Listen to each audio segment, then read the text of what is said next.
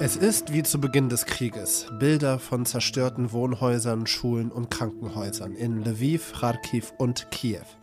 Russland eskaliert und der Krieg zieht von der Frontlinie im Osten über die gesamte Ukraine. Bleibt das so? Und was will der Kreml mit diesen Angriffen erreichen? Darüber reden wir gleich. Außerdem haben Bund und Kommunen heute beim Flüchtlingsgipfel besprochen, wie Geflüchtete besser verteilt und untergebracht werden können. Und der I W F hat eine düstere Wirtschaftsprognose veröffentlicht. Mein Name ist Roland Judin und ich begrüße Sie zum Update von Was jetzt, dem Nachrichtenpodcast von Zeit Online. Es ist Dienstag, der elfter Oktober und Redaktionsschluss für diesen Podcast ist sechzehn Uhr. neunzehn Tote, Stand jetzt, bei Raketenangriffen auf verschiedene ukrainische Städte gestern. Auch heute wieder Luftalarm in der Ukraine, unter anderem wurde die westliche Stadt Lviv getroffen und das östliche Saporidschja. Das alles erinnert an die ersten Kriegstage, während denen die Ukraine ja flächendeckend beschossen wurde.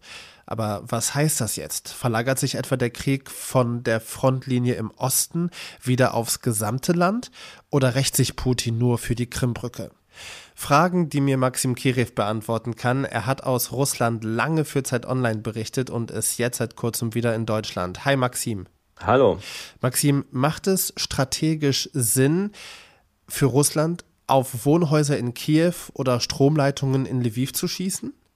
Also ich glaube, man muss man muss das ein bisschen trennen, taktisch und strategisch. Also taktisch gesehen macht das natürlich nicht so großen Sinn. Das wird mit Sicherheit, das sagen auch alle Militärexperten, keinen unmittelbaren Einfluss auf den Kriegsverlauf und auf den Frontverlauf nehmen. Und ähm, strategisch gesehen versucht Russland damit aber eine Krise in der Ukraine auszulösen und vor allem, dass die ukrainische Regierung mehrere Krisen gleichzeitig handeln muss. Und ähm, das Ziel ist im Endeffekt, für Chaos zu sorgen, ja, und äh, in der Hoffnung, dass die Widerstandsfähigkeit der Ukraine dadurch sinkt, dass es vielleicht auch zu einer neuen Flüchtlingskrise kommt, dass mehr Menschen die Ukraine verlassen, dass mehr Menschen in die E U kommen, dass die E U dann gleichzeitig mehrere Krisen handeln muss, zum Beispiel die Energiepreiskrise, dann noch eine stärkere Flüchtlingskrise. Also das ist im Endeffekt Chaos stiften und hoffen, dass man in diesem Chaos dann äh, bessere Karten hat. Und hat diese russische Eskalation auch einen innenpolitischen Zweck? Russland hat ja zuletzt mehrere ziemlich empfindliche Niederlagen äh, und Schläge von der Ukraine einstecken müssen. Also Niederlagen an der Front, dann die Explosion auf der Krimbrücke. Das hat in Russland vor allem bei jenen, das ist ein, eigentlich eine ziemlich dünne Schicht, aber es ist eine ziemlich aktive Schicht der Kriegsbefürworter. Das hat dort für ja, Demoralisierung gesorgt, weil man im Endeffekt gesehen hat, äh, dass man empfindlich ist, dass man auf dem Rückzug ist und dass der Krieg so langsam kippt. Und ähm, für Putin ist das äh, in gewisser Weise auch so eine Art Befreiungsschlag. Aber heißt das dann im Umkehrschluss, dass es weitere Eskalationsschritte von Putin geben könnte, wenn er erneut Niederlagen einstecken muss, wenn der Krieg nicht so läuft, wie er es sich wünscht?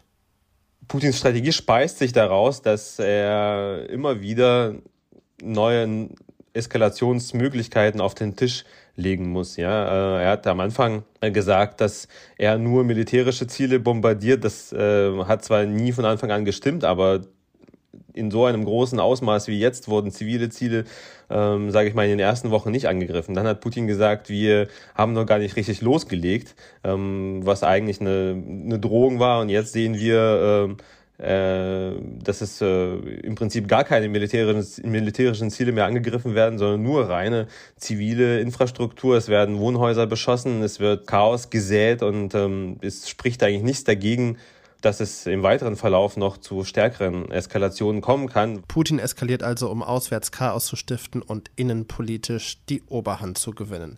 Vielen Dank, Maxim Kiriew für Zeit Online. Danke. Wir haben seit Kriegsbeginn mehr als eine Million Menschen in Deutschland aufgenommen und versorgt. Zu einem sehr großen Teil, das wissen Sie, Frauen und Kinder, die vor Putins Panzern und Raketen geflohen sind. Das hat heute Bundesinnenministerin Nancy Faeser nach dem Flüchtlingsgipfel in Berlin gesagt. Wir erleben bis heute, das muss man wirklich nochmal betonen, eine überwältigende Solidarität und Hilfsbereitschaft unserer Gesellschaft, die ja auch anhält. trotz allem, was die Menschen dieser Tage so sehr belastet. Bei dem Gipfel kamen Bund, einige Innenminister der Länder und kommunale VertreterInnen zusammen. Beraten wurde vor allem darüber, wie Geflüchtete besser verteilt werden können und inwieweit der Bund die Länder und Kommunen finanziell unterstützt. Faeser hat angekündigt, dass der Bund sechsundfünfzig neue Immobilien zur Verfügung stellt. In den Immobilien gäbe es rund viertausend Wohnungen für Geflüchtete. Ob oder wie viel Geld der Bund für die Flüchtlingshilfe beisteuert, ist immer noch unklar. Das soll eine Bund-Länder-Runde in ein paar Wochen entscheiden, bei der auch Bundeskanzler Olaf Scholz dabei ist. Bayerns Innenminister Joachim Herrmann hatte im Vorfeld gefordert, dass Deutschland keine Menschen mehr aufnimmt aus Ländern wie Italien, die eine E U-Außengrenze haben. Denn die Flüchtlingszahlen seien auf das Niveau von zweitausendfünfzehn gestiegen. Dies führt im Ergebnis dazu, dass die Kapazitäten in den Unterkünften am Limit sind, dass viele Städte und Gemeinden sich selbst am Limit fühlen. Bis September sind mehr als eine Million Menschen nach Deutschland gekommen, die in Zusammenhang mit dem russischen Angriffskrieg fliehen mussten. Die Zahl an Schutzsuchenden aus Drittstaaten wie Afghanistan oder Somalia beläuft sich laut der Beauftragten für Migration der Bundesregierung auf über hundertdreißigtausend. Deutschland wird voraussichtlich nächstes Jahr in die Rezession rutschen, genauso wie ein Drittel der gesamten Weltwirtschaft. Dieser trübe Ausblick kommt vom Internationalen Währungsfonds, der heute seinen Weltwirtschaftsbericht in Washington vorgestellt hat. Rezession bedeutet, die Menschen kaufen weniger, Unternehmen verkaufen weniger, es gibt weniger Arbeit und das Bruttoinlandsprodukt sinkt. Hauptgrund dafür sei der Krieg gegen die Ukraine. Dadurch seien Nahrungs- und Energiepreise in die Höhe geschossen, auch die geringe Konsumbereitschaft der Menschen in den U S A sowie harte Corona-Einschränkungen in China schwächen die Weltwirtschaft. Vor diesem Hintergrund fordern die Gewerkschaften in Deutschland mehr Geld für Beschäftigte im öffentlichen Dienst. Verdi und der Deutsche Beamtenbund sprechen sich für zehn Komma fünf Prozent mehr Lohn aus, fordern aber mindestens fünfhundert Euro pro Monat mehr für Angestellte von Kommunen, Ländern und vom Bund. Was noch? Wie oft rülpsen oder pupsen Sie am Tag? Oder anders gefragt, würden Sie seltener tun, wenn Sie dafür Steuern zahlen müssten? Neuseeland will eine Steuer für Kuhröpser und Kuhfürze erheben. Der Sinn dahinter? Kühe stoßen beim Verdauen sehr viel klimaschädliches Methangas aus. Mit den Steuereinnahmen soll Forschung für klimafreundlichere Technologien finanziert werden. Klar, dass die neuseeländischen Bauern und Bäuerinnen gar nicht happy sind.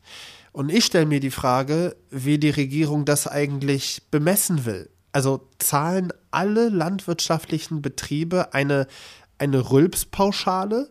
Oder kommt einmal im Monat jemand von der Behörde und hält das Messgerät an Kuhhintern? Es wäre doch wirklich unfair, alle Kühe flatulenztechnisch über einen Kamm zu scheren. Das war das Update von Was jetzt? Morgen früh begrüßt Sie mein Kollege Yannis Karmesin. Er schaut in den Iran und wie sich dort die Proteste gegen das Regime entwickeln. Mein Name ist Roland Judin und ich wünsche Ihnen noch einen wunderschönen Abend.